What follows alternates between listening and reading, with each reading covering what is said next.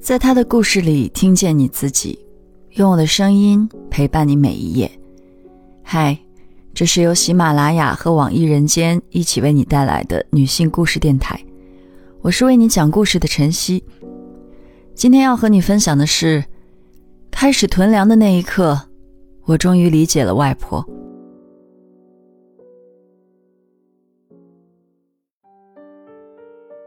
在我妈的监督下。我再次检视一遍自己囤积的食物。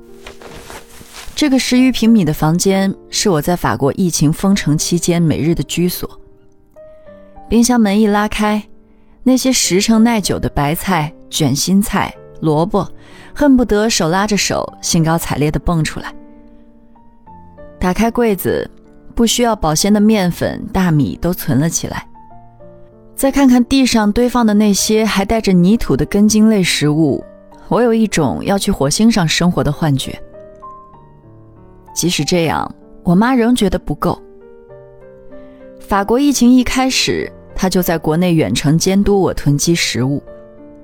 平时不管我买多少新鲜蔬菜，她总会盯着我买不到的，说：“我的娃可怜啊，这些菜都吃不上。”我妈说这话的时候，就好像法国是一片荒漠，而我。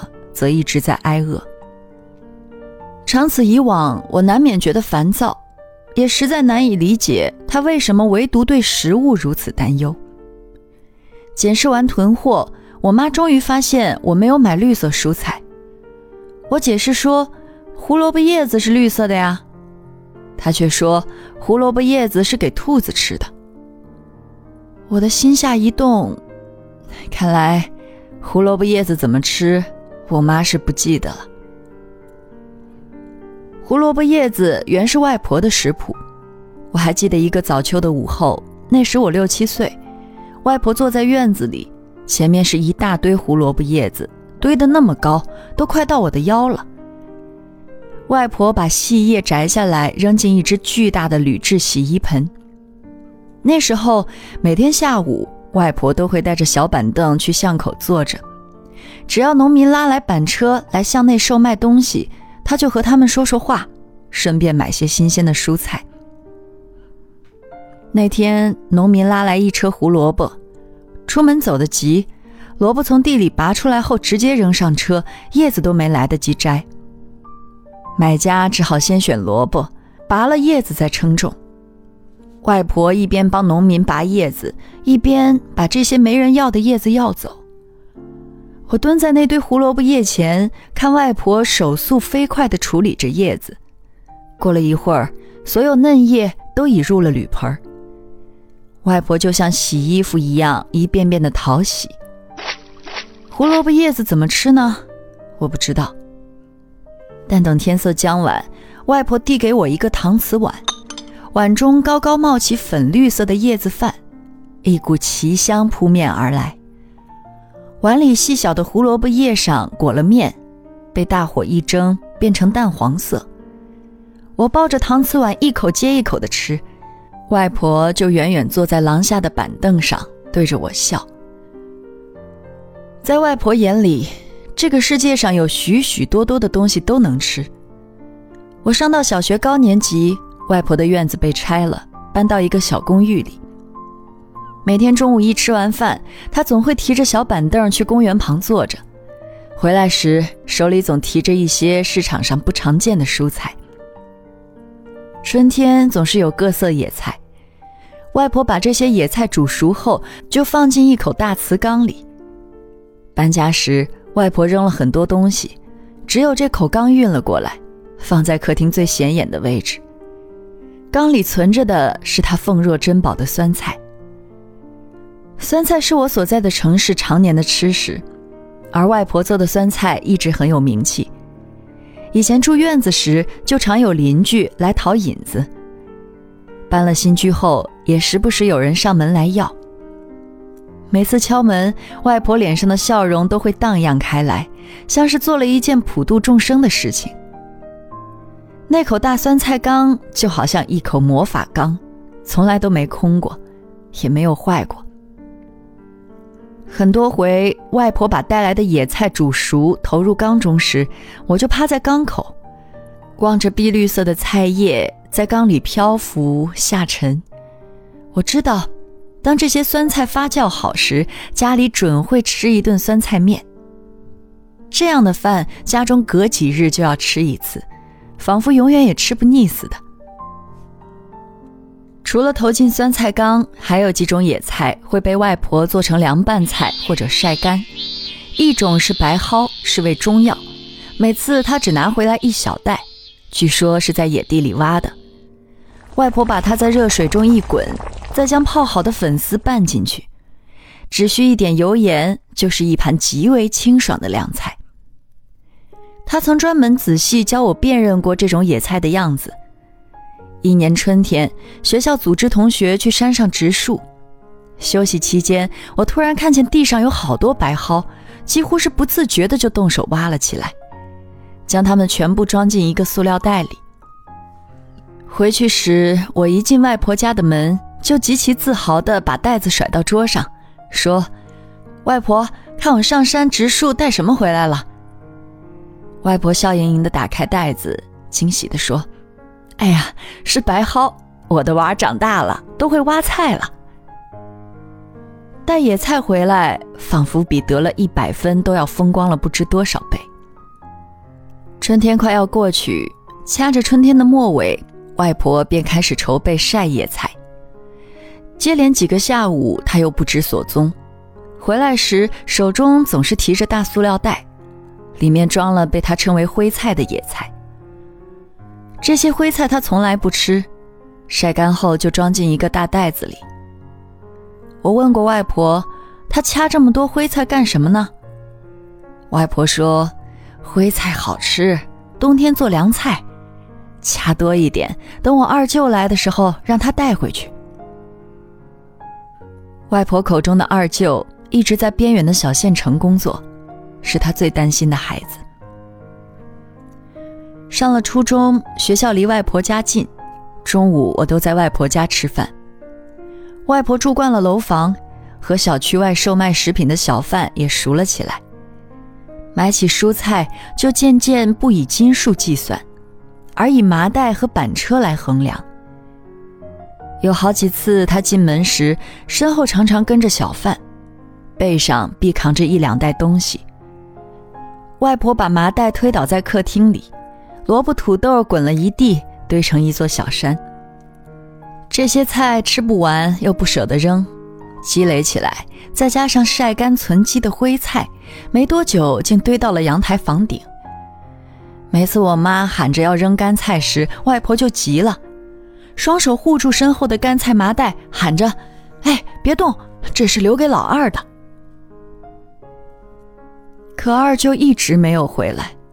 只是偶尔收到他托人捎来的包裹，都是些深山老林的山货。外婆舍不得吃，但会特意保留那些袋子，放到阳台上。晒了干菜，再一把一把默默塞进二舅的麻袋里。每次外婆前脚刚拿到舅舅们送来的赡养费，她后脚就会出门。回来时，身后必跟着一个扛着五十公斤面粉的小贩，面粉到处堆放，很快家里就形成了一座座面山。天一热，面粉就容易生虫，常常我写着作业，就把许多虫子的一生都看尽了。家里囤的面越来越多，我妈下班回来，看到面山又大了一圈，必然大吵大闹。可这根本不管用，外婆照例嘿嘿一笑。转身又是一袋面粉。我妈怂恿我爸劝劝外婆，我爸对外婆说：“现在生活好了，米面多得很，菜也多得很，吃多少买多少，别再买这么多了，要不然出虫，最后都浪费了。”被我爸这么一说，外婆准会消停一段时间，然后过一阵子，趁我爸不注意，又会暗中偷渡一袋面粉回来。如今想起来，购买粮食对外婆来说，仿佛是在准备诺亚方舟一样。每次带着粮食进家门的时候，她的心都是安宁的。似乎因为食物的囤积，我们全家的命也能得到延续一样。外婆囤粮是有原因的。一九六零年，她三十六岁，那一年春天，她最小的孩子出生了，加上这个新生儿，她已经是六个孩子的母亲了。也是在这一年，家里没有吃的了。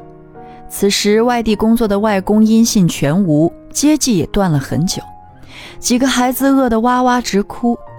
可家里除了桌子、柜子、土炕、一根根木头筷子、衣服、被子这些不能吃的以外，还有什么是可以果腹的呢？这也许是外婆人生中第一次体会到缺粮的绝望。自小，外婆就是一个在生活上从没吃过苦的女孩。可是，当灾难降临，摆在这个女人面前的唯有嗷嗷待哺的孩子们。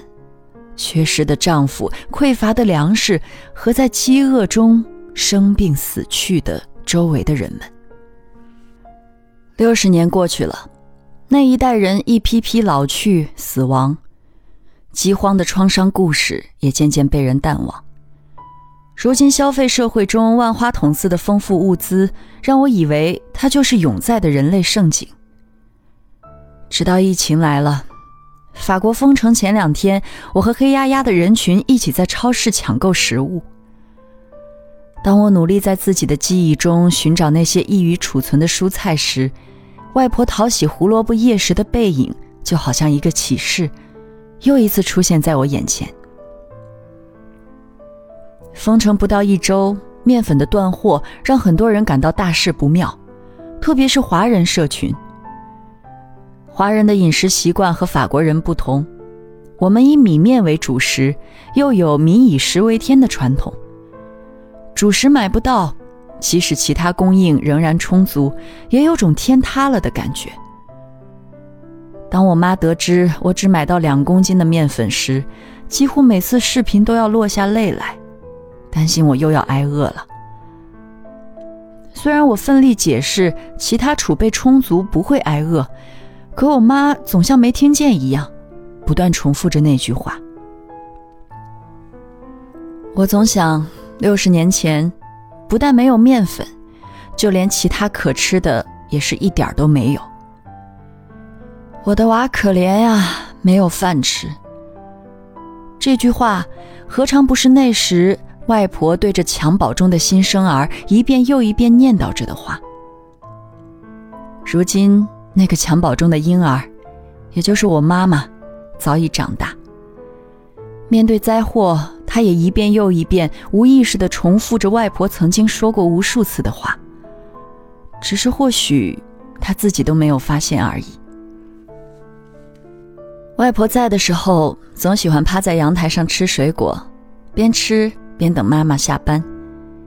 吃完就将果核埋到花盆里，从不丢弃。就这样，花盆中次第长出了梨、樱桃和苹果苗。从小苗越长越大，又细又高，阳台容不下，只好移到小区花园里。直到如今，每逢夏天，小区孩子们总爱在那些树上爬上爬下，摘新果子吃。而那些面孔新鲜的孩子们，恐怕不知道自己手中的果实来自一位。曾经挨过饿的母亲。封城后，当我开始认真观察邻居阳台上的生活，看着他们给植物和鲜花浇水，才意识到自己的阳台上竟只种了齐全的食物：小葱、香菜和大蒜。如果需要，可以随时剪下来调味。而我同时开始了水培生菜计划。为买不到绿叶菜积极准备着。至于胡萝卜叶子，更是小心搜集起来，做成胡萝卜叶饭。就连腌酸菜的玻璃瓶也准备好了。纵使过了这么多年，纵使我走了这么远，我竟也不知不觉承继了外婆的习惯和创伤。我也才明白，历史可以被人遗忘，然而食物短缺。带给人的身体和情绪记忆，却永远不会消失，它会代代相传。疫情封城缺粮，就好像一个催化剂，触动了我基因深处与食物相关的恐惧回忆。我仿佛看见一个连接过去和未来的纽带被续上，沿着它，我重新认识了外婆的创伤，也终于理解了妈妈的哀叹。可同时，我又感到无名的疼痛。这疼痛一身霜雪，脚步敞亮，来自三代人重叠错合的历史，来自历史遥远而沉默的深处。今天的故事就分享到这儿，感谢你的收听，欢迎在音频下方留下你的感受和故事，与千万姐妹共同成长，幸福相随。我是晨曦，下期见。